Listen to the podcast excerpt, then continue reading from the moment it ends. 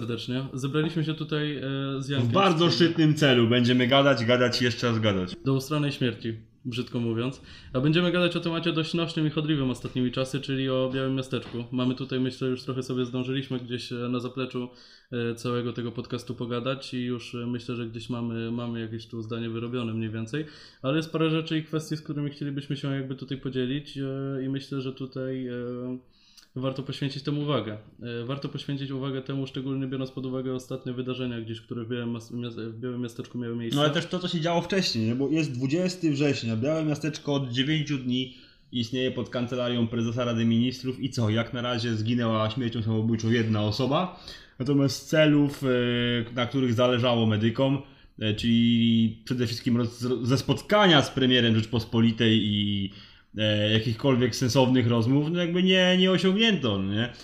I, no i fajnie, że jest, fajnie, że jakby ta forma informowania mieszkańców miasta stołecznego Warszawy działa, fajnie, że w końcu udaje się gdzieś tam doprowadzać do tego, że temat ochrony zdrowia i jej problemów przebija się do tych tak zwanych mediów spoza naszej medycznej bańki i okej, okay, tylko co, jakby, jakby ja wiem, że ludzie, którzy tam są, jakby całe organizatorzy, porozumienie rezydentów, porozumienie zawodów medycznych i tak dalej, tak dalej, tak dalej, powiedzieli, że będą tam siedzieć tak długo, jak dopóki nie, nie uzyskają tego, co chcą. Świetnie, ja im bardzo kibicuję, wspieram ich jak mogę, e, tylko prawdę mówiąc, ja nie za bardzo wierzę już w tą formę protestu.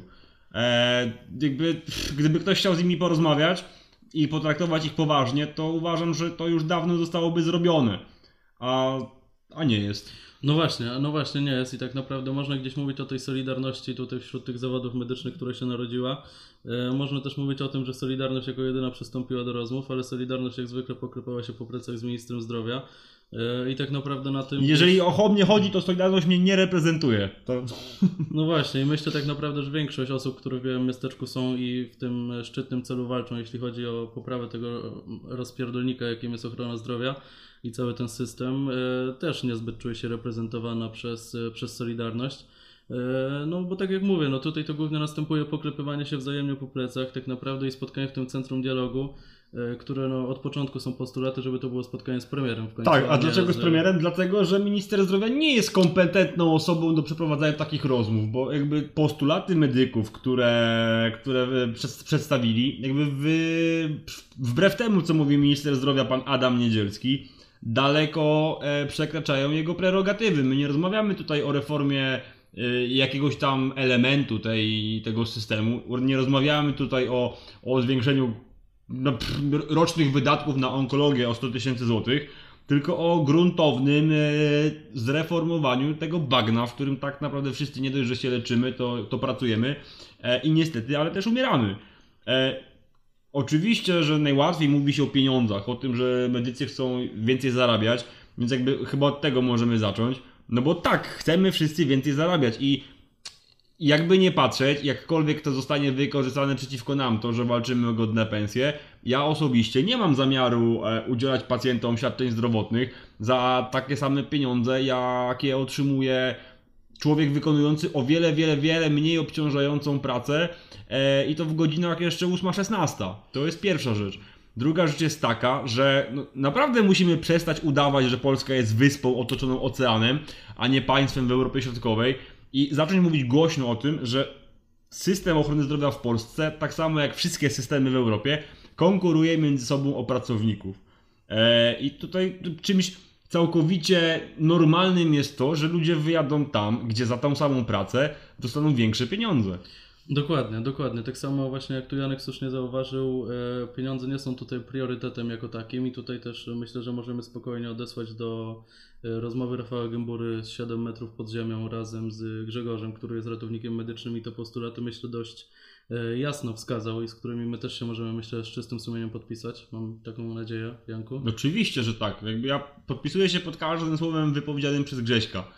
Eee, on y, pracu, pracował przez ostatnie trzy lata w, w jednym, y, u jednego z dysponentów pogotowia ratunkowego, aż y, mniej więcej w tym samym czasie, co ja, powiedział, że dość, koniec, trzeba odpocząć. Ja złożyłem wypowiedzenie, Grzesiek jest na el cztery eee, i I każdy z nas chciałby do tego zawodu wrócić, no ale nie zostało zrobione nic, co miałoby nas zachęcić. Nie? Dokładnie, dokładnie. Szczególnie, że tak poza tą e, obciążającą pracą i braku jakiegokolwiek wsparcia, jeśli chodzi o zdrowie psychiczne medyków, bo tutaj trzeba jasno powiedzieć, że nie ma takiego wsparcia. Nikt nie zagwarantuje tego, że ty po ciężkim dyżurze na przykład, który nieraz pewnie miałeś, e, czy, czy w zet er emie, czy, czy na sorze, że ktoś poklepie cię chociaż po plecach. No możesz na to liczyć gdzieś ze strony zespołu, ale to też, też nie zawsze, bo wiadomo właśnie, że ta solidarność gdzieś kuleje w zawodzie. No i to jest tak naprawdę spory problem, a poza tym nie ma co się oszukiwać, że no jednak nie oszukując się, no odpowiedzialność tutaj, którą masz, jest trochę większa niż na przekładaniu towarów w Biedronce czy, czy w Lidlu, a stawki są często porównywalne albo, albo niższe. No, czy lepsze w, lepsze, lepsze w dyskoncie, dokładnie. To jest jakby pierwsza rzecz. Druga rzecz jest taka, że jakby czasy takiego udawania, że ochrona zdrowia e, działa i że wszystko w niej gra i jest jak najbardziej w porządku, dawno temu minęły, ponieważ mamy za sobą prawie dwa lata pandemii. E, praktycznie większość z Polaków miała jaką, jakąś tam styczność z tym systemem ochrony zdrowia także wcześniej. Wcześ, już wcześniej nie, z, nie zbieraliśmy poch, pochlebnych, yy, nie zbieraliśmy pochlebstwo, tak. E, często byliśmy obiektem żartów albo medialnych ataków, no bo najłatwiej było zawsze uderzyć w to, co, co na pewno nie działa i to, na czym można sobie budować kapitał społeczny. E, w ciągu ostatnich dwóch lat mówi się o tym, że w Polsce e, zmarło około dwieście tysięcy osób więcej niż powinno to wynikać ze, ze statystyk. No i co? No i czy pojawił się jakiś plan naprawczy, plan sanacji tego całego bałaganu? No nie, no wyszedł jeden z drugim gamoń w garniturze i powiedział, my tu dajemy teraz sześćdziesiąt procent więcej niż w tysiąc dziewięćset czterdziestym czwartym roku. No tak, no, abstrahując od tego, że inflacja, dewaluacja i inna mistyfikacja, to tak, jak najbardziej te, te nakłady się zwiększyły, tylko że jeżeli przez trzydzieści lat ktoś doprowadzał swoje zdrowie na, na granicę tak naprawdę jego wydolności, a teraz chce zrobić formę do lata, no to po pierwsze musi nadrobić wszystko to, co nie zostało zrobione przez ostatnie trzydzieści lat, a po drugie musi wziąć się do roboty, a u nas nikt tego nie robi. No właśnie i to też absolutnie nie jest tak, że my będziemy się tutaj przypierdalać tylko i wyłącznie do jednej władzy, tylko to tak naprawdę jest masowy problem. Tylko że w momencie, kiedy jakaś władza wchodzi i obiecuje gruszki na wierzbie tak naprawdę, no to człowiek by oczekiwał jakichkolwiek zmian. Tutaj tak naprawdę jedyne, co obserwujemy, szczególnie w kontekście tego, o czym Janek powiedział, czyli właśnie pandemii, to jest to, że to jest po prostu szalenie niewydolny system. To jest system, który tak naprawdę nie działa, który zawodzi na każdym kroku, który doprowadza ludzi, pacjentów do, często i do śmierci tak naprawdę przez niewydolność tego systemu, ale doprowadza też do, do śmierci, do samobójstw, do różnych chorób wśród personelu medycznego i tu na pewno znasz niejedną taką osobę, która ma z tym problem. Znaczy ja... w moim szpitalu na siedemdziesiąt parę osób personelu medycznego ja wiem co najmniej o dziesięć procent ludzi, którzy przez pandemię zaczęli leczyć się psychiatrycznie, eee, o ratownikach medycznych, którzy albo poddali się próbie samobójczej, albo doprowadzili się skutecznie do, do takiego samobójstwa. Tylko w ciągu ostatnich osiemnastu miesięcy słyszałem o pięciu eee, i to są tylko jakby rzeczy gdzieś tam przekazywane pokątnie, wynikające z, no z tego, że to jest bardzo mała grupa zawodowa, więc jakby też o wszystkim nie wiemy. E, swoją drogą podejrzewam, że gdzieś tam kimś mógł wstrząsnąć e, ten mężczyzna, który na, w Białym Miasteczku włożył sobie petardę do ust i popełnił w ten sposób samobójstwo. Nikt tak naprawdę nie wie, dlaczego to zrobił i jakie były jego postulaty, ponieważ nikt też nie widział tego rzekomego listu pożegnalnego. E, przypominam wszystkim, że żyjemy w państwie raczej, raczej sprawiedliwości, prawa, ale nie dla nas, nie? E, jakby... Skoro żadna inna e, agencja informacyjna, żaden inny dom informacyjny, medialny nie jest w stanie tego potwierdzić, a ten jeden właściwy, namaszczony nam przez jaśnie panujących, wiedział przed wszystkimi o tym, że był tam jakiś list pożegnalny, no to jest mi z tego powodu bardzo przykro, ale nie wierzę w ani jedno ich słowo i ja nie dam na siebie i swoich kolegów medyków zrzucić odpowiedzialności za, za tą tragedię. Natomiast to nie była pierwsza taka tragedia, ponieważ również... E, Sam w tej, w, w, w, w, w karierze zawodowej miałem okazję być, może nie to, że bezpośrednim świadkiem, ale na, na jednym z dyżurów w szpitalach, w którym pracowałem. Również pacjent onkologiczny, który dowiedział się nie, nie tylko o diagnozie, ale także o tym, że poza zabiegiem usunięcia mu krtani czeka go usunięcie żołądka i karmienie, przepraszam, czeka go założenie pega, czyli tej no, sondy, sondy do, takiej przez powłoki brzuszne. Nie otrzymał pomocy psychologa, więc wybrał ścieżkę najradykalniejszą i najsmutniejszą. Po prostu o godzinie dwunastej czy piętnastej otworzył sobie okno od, od, w sali, w której leżał i wyskoczył przez, przez nie na, na, na beton. Więc jakby no to takie sytuacje działy się już wcześniej i właśnie to taki system chcemy zreformować, żeby nic takiego nie miało miejsca. To też jest w ogóle ciekawa sytuacja, jeśli o tym w ogóle wspominamy, o zdrowiu psychicznym. Ja myślę, że to też jest temat, o którym warto byłoby kiedyś pogadać. Mianowicie sam temat zdrowia psychicznego Polaków. To też jest coś, co przez pandemię zostało uwidocznione i psychiatry dzieci młodzieży, i młodzieży wiemy dobrze, że kwiczy. Oddziały psychiatryczne dla dzieci są stopniowo, stopniowo zamykane, a liczba samobójstw, czego by nie mówić, rośnie w tym kraju.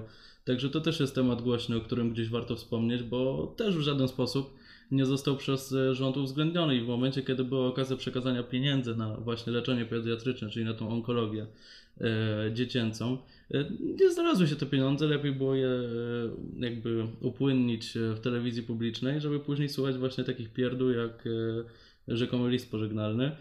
No też parę stacji jeszcze o tym wspomniało, tylko że właśnie zabrakło czegoś takiego jak oficjalne potwierdzenie tej wiadomości. To jest jedna rzecz, a druga rzecz jest taka, że skoro cały czas słyszymy, że Polakom żyje się lepiej, że stać nas na kupowanie czołgów, że budujemy centralny port komunikacyjny, przekupujemy Mierzeję Wiślaną, odbudowywujemy pałac, którego nie było przez ostatnie osiemdziesiąt lat, a nie ma środków na coś, co jest nam potrzebne wszystkim jak tlen. Czyli zdrowie, bo jakby zdrowie i sektor publiczny ochrony zdrowia to nie są tylko szpitale, to nie są tylko medycy, to jest cały system, to jest profilaktyka, to są jakby leczenia ambulatoryjne, to jest systemy podstawowej opieki zdrowotnej i tak dalej. Wszystko to wymaga gigantycznych nakładów i ktoś zbił to jednym głupim tekstem, to są wymaga- nie, że, że to są żądania z kosmosu. No wiecie, żyjemy w dwudziestym pierwszym wieku i jeżeli ktoś ma ochotę polecieć w kosmos, to pakuje się i leci. Jeżeli macie wystarczająco dużo pieniędzy, to są już prywatne firmy, które wystrzelą wam nawet auto, jeżeli będziecie chcieć. Więc nie rozumiem tego, jak w państwie w środku Europy, które dużo mówi o ochronie życia, to od samego poczęcia, nie potrafi się znaleźć środków na coś aż tak bardzo podstawowego i w sumie to moim zdaniem najważniejszego. Oczywiście możemy udawać, że tematu nie ma, możemy sobie te szpitale cały czas pudrować i cały czas kłaść chorych Polaków w budynkach zbudowanych nam dzięki, przez cara Mikołaja pierwszego czy kanclerza Bismarcka, bo podejrzewam, że nie jeden z was takie szpitale widział i nie jeden z was niestety się w takich szpitalach urodził. E, mamy też, jakkolwiek to zabrzmi, na szczęście trochę szpitali budowanych w schyłkowym P R L u, więc te są stosunkowo najnowsze i najlepiej, jakby zapewniają najnowsze, najlepsze warunki. Natomiast co z tego, bo te szpitale też już są na wykończeniu. Od tysiąc dziewięćset czterdziestego piątego roku do dwa tysiące dwudziestego pierwszego zbudowano w Polsce, uwaga, jeden szpital psychiatryczny. W tym samym czasie zbudowano około trzy i pół tysiąca kościołów. I to znów jakby, rozumiem, że ktoś może mieć swój system wierzeń, ktoś może wyznawać mitologię grecką, ktoś inny chrześcijańską. Jakby luz, każdy wierzy w co chce, ale wszyscy umieramy tak samo. I nie pasuje mi to, że, że wciąż jakby, nawet, nawet na temacie, w temacie edukacji, bo to jakby edukacja też się będzie pokrywała z ochroną zdrowia. Młodzi ludzie mają tysiąc sześćset godzin zajęć z religii przez dwanaście lat, i, a tylko chyba około sześćset z przedmiotów takich jak fizyka czy biologia.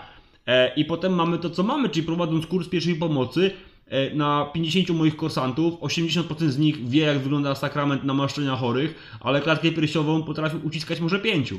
No właśnie, już nie zapominajmy o tym, że później te wszystkie braki w tym wykształceniu przekładają się na liczne teorie spiskowe, które gdzieś się w społeczeństwie tworzą i które też tą ochronę zdrowia nie podbudowują, bo dochodzimy do momentu, w którym no hejt na, na medyków jest no tak ogromny, że, że ciężko to, ciężko to opisać słowami tak naprawdę. Może ja bezpośrednio się z tym nie zetknąłem, ale myślę, że Janek przy swojej ilości obserwujących i przy, przy liście, ilości osób, które zna, na pewno się to z tym niejednokrotnie stykał i to też jest spory problem. Tylko że ale ja im wszystkim podawałem adres, jakby wbijajcie do mnie do szpitala, czekam, mam dyżur, jutro dniówkę, weźcie kolegów, nie ma problemu. No tak się składa, że nie przetnik. Natomiast wracając do Białego Miasteczka, jest wrzesień, kończy się wrzesień, zaraz będzie październik. No i co? Zaraz spadnie śnieg, ee, zaraz pojawi się wzrost zakażeń już nie oscylujący w granicach trzysta, czterysta, pięćset osób na dobę, tylko tak jak pamiętamy z drugiej i trzeciej fali pandemii e, będzie to kilkanaście, kilkadziesiąt tysięcy, no i co? No właśnie. I teraz, Janek, moje pytanie jest do ciebie takie. Czy ty w ogóle wierzysz jeszcze w powodzenie protestu w postaci Białego Miasteczka? Bo mi się wydaje, że problem jest takiej natury, o tym już troszkę sobie rozmawialiśmy. To znaczy, że medycy nie wyjdą i nie zaczną palić opon. Nie wyjdą na ulicę i nie zaczną, wiesz, tuć się z policją i to jest problem. Górnicy tutaj zawsze będą mieli tą siłę przebicia, że wyjdą i coś zaczną robić z całym szacunkiem do górników. Ale my niestety, no to nasze środowisko jest zbyt mało chętne do tego rodzaju protestu, który faktycznie wydaje mi się, że mógłby być czymś, co przyniosłoby efekt. Tak z jednej strony tak, bo fajnie się pali opony i rzuca kamieniami w policję, tylko ja wycho- w sensie mi osobiście wydaje się, że ciężko będzie wytłumaczyć zwykłemu Kowalskiemu, że ceną, moją ceną, jaką ponoszę, zresztą nie tylko ja, za poprawę warunków mojej pracy jest rozbicie szyby w radiowozie albo rzucenie kamieniem w, w policję. Jakby okej, okay, to byłby jakiś tam przejaw naszego zdenerwowania, naszej determinacji, ale osobiście też uważam, że nie, że nie tędy droga.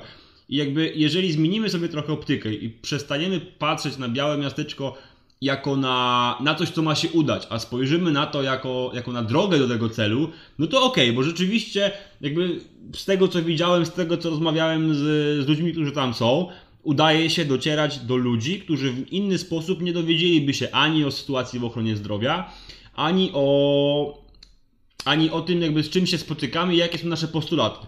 I jeżeli jakby ten aspekt osiąga wzorowo, no, taką, jaką ma przepustowość, E, taką ma, ogarnia to i tak dalej. Natomiast wiecie, no to, no to oni tam, w sensie to my medycy siedzimy tam, oni, bo, bo my jesteśmy w ciepłym, klimatyzowanym pomieszczeniu. Natomiast jest to... klimatyzacja? Kolego, wiesz jak jest, nie? Idąc dalej, e, siedzi... ale mamy kaloryfery z miasta to... i ciepłą wodę, także tak. Jest naprawdę wysoki poziom. Tak, no to łazienkę mamy na pół z sąsiadami, e, ale jakby wiecie, to, to medycy tam siedzą, medycy tam marzną, medycy tam oddają kawałek siebie po raz kolejny, tak jak oddawaliśmy kawałek, kawałek siebie w pandemii, oddawaliśmy wcześniej, łat, łatając sobą tak naprawdę wszystkie braki, dziury i niedomagania tego systemu, e, no my. A nie ci, którzy są w tym momencie władni. E, osobiście jestem zdania, że jeżeli na tym etapie cały czas nie pojawiła się wola, nawet, i nie chodzi mi tu o panującą nam miłościwie partię, tylko o całą klasę polityczną, o, o doprowadzenie do tego, żeby temat reformy ochrony zdrowia, nawet trudnej, nawet bolesnej, nawet takiej, która miałaby ten system wywalić do góry nogami, e, nie pojawia się wciąż, no to myślę czas na krok radykalniejszy, czyli naprawdę odejście z pracy. I to nie na zasadzie tak jak... Bo często gęsto dzwoni tam dziennikarz i mówi: o panie Janku, słyszałem, że tutaj minister zwiększył dobokaretkę, czy pan wróci do pracy? I ja mówię: kolego, z całym szacunkiem, ale przede wszystkim to na razie wywalczyliśmy to, że dysponenci dostaną większe środki na, na swoją pracę, a nie ratownicy medyczni. To jest pierwsza rzecz. Druga rzecz jest taka, że zostaliśmy tyle razy okłamani, że ja tym ludziom nie wierzę, nawet w to, jaka jest pogoda za oknem, gdybym miał ich zapytać. Więc uwierzyłbym tylko w to, co pojawia się na koncie moim, ewentualnie moich kolegów. Trzecia rzecz jest taka, że pojawiają się już e, przecieki i wczoraj bodajże wyciekło pismo ze stołecznego Meditransu, że ten wzrost e, wyceny dobokaretek jest, jest oczywiście większy o te tysiąc złotych, ale środki na to pochodzą z tego dodatku e, tysiąc sześćset brutto brutto, który został za, e, ratownikom zabrany. E, więc no, jakby no nie jest to żaden wzrost tak na razie. Dokładnie, a poza tym jeszcze wtrącę ci się w słowo, tak jak mówisz, że te pieniądze, które trafią, czyli te tysiąc złotych dobokaretek, e, na dobokaretkę, no to są pieniądze, które niekoniecznie muszą trafić do ratowników, prawda? Tak. I to niekoniecznie jest kwestia tego, że, że pensja wzrośnie i warunki tak samo tej pracy i jakby godziwe wynagrodzenie, bo mówimy tu o godziwym wynagrodzeniu, nie mówimy o jakichś wybujałych kwotach, tylko tak naprawdę uważam, że to są kwoty, które są proporc- proporcjonalne do ciężkości tego zawodu, odpowiedzialności, która się z tym zawodem wiąże, i to są główne postulaty. I tak naprawdę te pieniądze mogą być równie dobrze przeznaczone na wszystko inne, tylko nie na te pensje. No i też nie zapominajmy o tym, że ten protest teraz zbiegł się trochę z tymi zapewnieniami, tak, że do końca czerwca, jak coś to mnie popraw, dwa tysiące dwudziestego pierwszego roku miała być ta poprawa właśnie, jeśli o to chodzi. No. Tak, mieliśmy, mieliśmy mieć ustawę o swoim zawodzie, mieliśmy mieć powołany nasz samorząd, w sensie ratowników medycznych. Generalnie miało dziać się wiele rzeczy i, i nagle dopiero przyparty do ściany wiceminister zdrowia tam do spraw ratownictwa medycznego, lotnictwa i budownictwa stwierdza, że on teraz będzie rozmawiał, teraz chce poznać nasze postulaty, teraz powoła sobie zespół do spraw ratownictwa medycznego i tak dalej. Teraz to ja zmieniam branżę, odpoczywam, leżę na kanapie i czwartą falę pandemii zobaczę sobie z perspektywy wiadomości w telewizji, grając w nową grę na, na PlayStation, bo ja już swoje zrobiłem, ja się wywiązałem, ja i wielu moich kolegów zrobiliśmy to, do czego się zobowiązaliśmy. To druga strona wzięła nas na, na przeczekanie. I wracając jakby do tych dziennikarzy, oni pytają, czy my wrócimy teraz do roboty.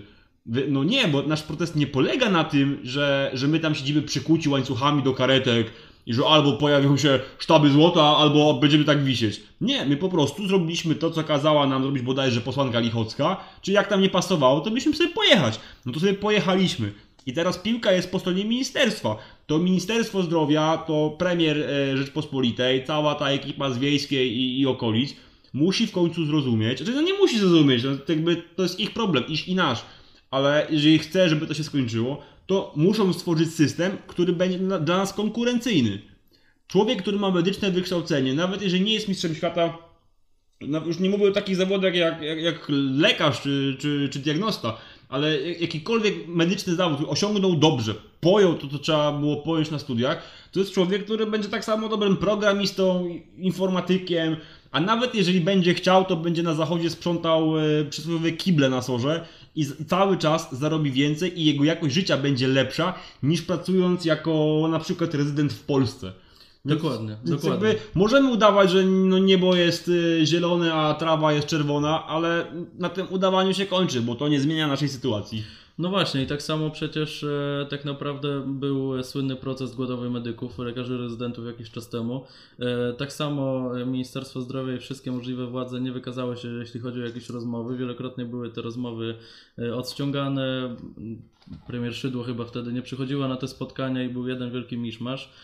No efektem jest tego, że nawet jak zostało porozumienie podpisane, to żadne z tych elementów porozumienia nie zostały wywiązane.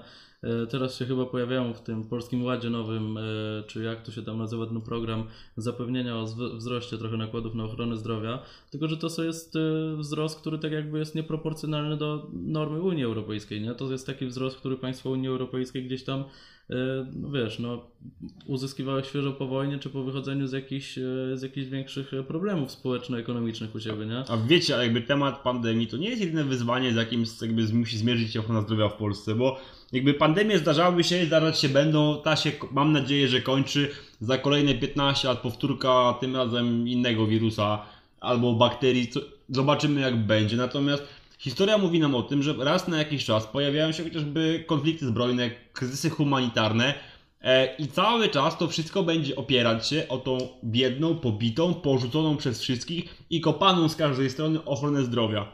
Jeżeli tfu, tfu, tfu, e, za dwa tygodnie Władimir Putin stwierdzi, że w sumie to dawno niczego nie rozwalił i zbombarduje dwa miasta na Ukrainie, to gwarantuje nam wszystkim, że w ciągu czterdziestu ośmiu godzin na Podkarpaciu będziemy mieć milion przybyszów ze wschodu. E, gdzie my ich położymy? Gdzie my ich będziemy leczyć? Gdzie będziemy ich opatrywać?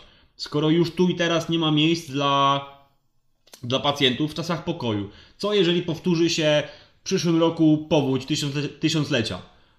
Podobna historia, będzie trzeba, trzeba ewakuować pacjentów, ludzi rannych, chorych i tak dalej z miejsc zalanych do w inne części systemu, ale on już jest przeładowany.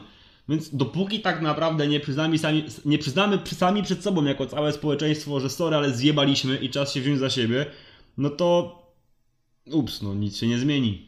No ale przynajmniej helikoptery miałyby spektakularne widowiska, jeśli chodzi o lądowania, także to też byłby jakiś plus, jeśli chodzi. I myślę, że władza mogłaby na tym zyskać, pokazując, jakie mamy fajne helikoptery, jak fajnie to wszystko funkcjonuje, jaki mamy super sprzęt. Taki helikopter E C sto trzydzieści pięć bodajże kosztował siedemnaście baniek w momencie zakupu. No właśnie, i też koszt wylotu takiego helikoptera to jest dziesięć tysięcy? No, dziesięć do piętnastu tysięcy. A jaki jest koszt wyjazdu z terenu? Dobo karetka zespołu P w tym momencie to tam czterysta czy sześćset. No właśnie. Więc, więc koszt wyjazdu to tam złoty trzydzieści. Więc o czym, no właśnie, więc o czym my mówimy tak naprawdę. Pamiętajcie, że nie wiem, macie dzieci albo remontujecie dom, to nie zatrudniajcie budowlańców, nie szukajcie nianiek. Na razie sytuacja jest taka, że ratownik medyczny będzie tańszy. Dokładnie, dokładnie, więc, więc to jest, to jest dobra opcja. No i, i trzeba tak naprawdę też powiedzieć o tym, że to Białe Miasteczko powoli się chyba kończy. Powoli się kończy, szczególnie, że forma protestu, która mogła być teraz wykorzystana, to znaczy tak naprawdę sytuacji, no, tragedii, która się wydarzyła, bo nie ma co się oszukiwać, że jest to znaczy, tragedia. Tragedia została wykorzystana, ale przeciwko nam. Dokładnie. A my udajemy się, my udajemy ludzi nieskażonych i, i takich białych rycerzy na koniu, że coś tam nie wypada. Niestety, ale czy tego chcemy, czy nie, to, to wygląda jak wojna. No i na wojnie są, e, niestety, ale ofiary. Ofiary w tym tego słowa znaczeniu, że naszą ofiarą jest to, Że, że musimy protestować, musimy jeździć do Warszawy. Mój protest teraz jedenastego września to był mój piąty marsz po Warszawie, cały czas tą samą trasą, mógłbym iść z zamkniętymi oczami. I tak samo nic się nie zmieniło wtedy, jak nic się nie zmieniło teraz.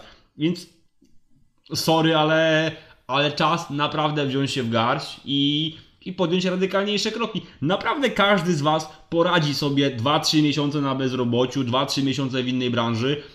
Ka- każdy z was z pewnością ma książki, których nie przeczytał, filmy, które, które musi obejrzeć. Każdy z was zasługuje na to, żeby jego układ hormonalny wrócił do normy, żebyście się w końcu zaczęli wysypiać. Dokładnie. No bo jaki, jaki, jest, jaki jest sens pracy, robienia rezydentury, czegokolwiek, jeśli i tak doprowadzi nas to do, do nierychłej śmierci? Wiadomo, można tu mówić, ostatnio był taki głośny przypadek, też na pewno słyszałeś, o anestezjologu, który wyrabiał to sto trzydzieści pięć godzin tygodniowo. Tygodniowo, a dwa tygodnie później pięćdziesięcioczteroletni ratownik dostał zawału serca na, na dyżurze i mimo tego, że doszło do zatrzymania krążenia na sorze, czyli generalnie w miejscu dedykowanym do tego, no to się nie udało. No tak, bo też nie można zapominać o tym, że zasadniczo rzadko kiedy się udaje. No nie jest to tak spektakularne jak na filmach, że w każdym przypadku zobaczymy, wiesz, po załadowaniu defibrylatora zobaczymy, jak pacjent wylatuje pod sufit i nagle cudownie ożywa. Tylko faktycznie wygląda to trochę inaczej, ale jakby nie cały jest klucz tej sytuacji. Klucz jest takie, że znowu te sytuacje zostały obrócone przeciwko medykom i pojawiły się głosy, że tak, lekarz mógł, nie musiał tyle dyżurować, tylko mógł dyżurować mniej. Ratownik pewnie też nie musiał tyle pracować, tylko mógł pracować mniej. Tylko ale potem, te... dlaczego Kowalski czeka dwanaście godzin w kolejce w P O Z, a na koniec dowiaduje się, że ma przyjść jutro? No właśnie dlatego. No właśnie, kto wtedy jeździłby do tych pacjentów? Kto by się zajmował tymi pacjentami na intensywnej terapii? Szczególnie, że tracimy ludzi, bo tracimy intensywistę i tracimy ratownika medycznego, czyli ludzi de facto najbardziej zaangażowanych w tą walkę. A ludzie w tym wszystkim są najważniejsi. No właśnie. Więc z tą myślą was zostawiamy, trzymajcie się, cześć i dajcie znaka, co wy sądzicie o Białym Miasteczku i proteście medyków. Dokładnie. Na razka. Na razka.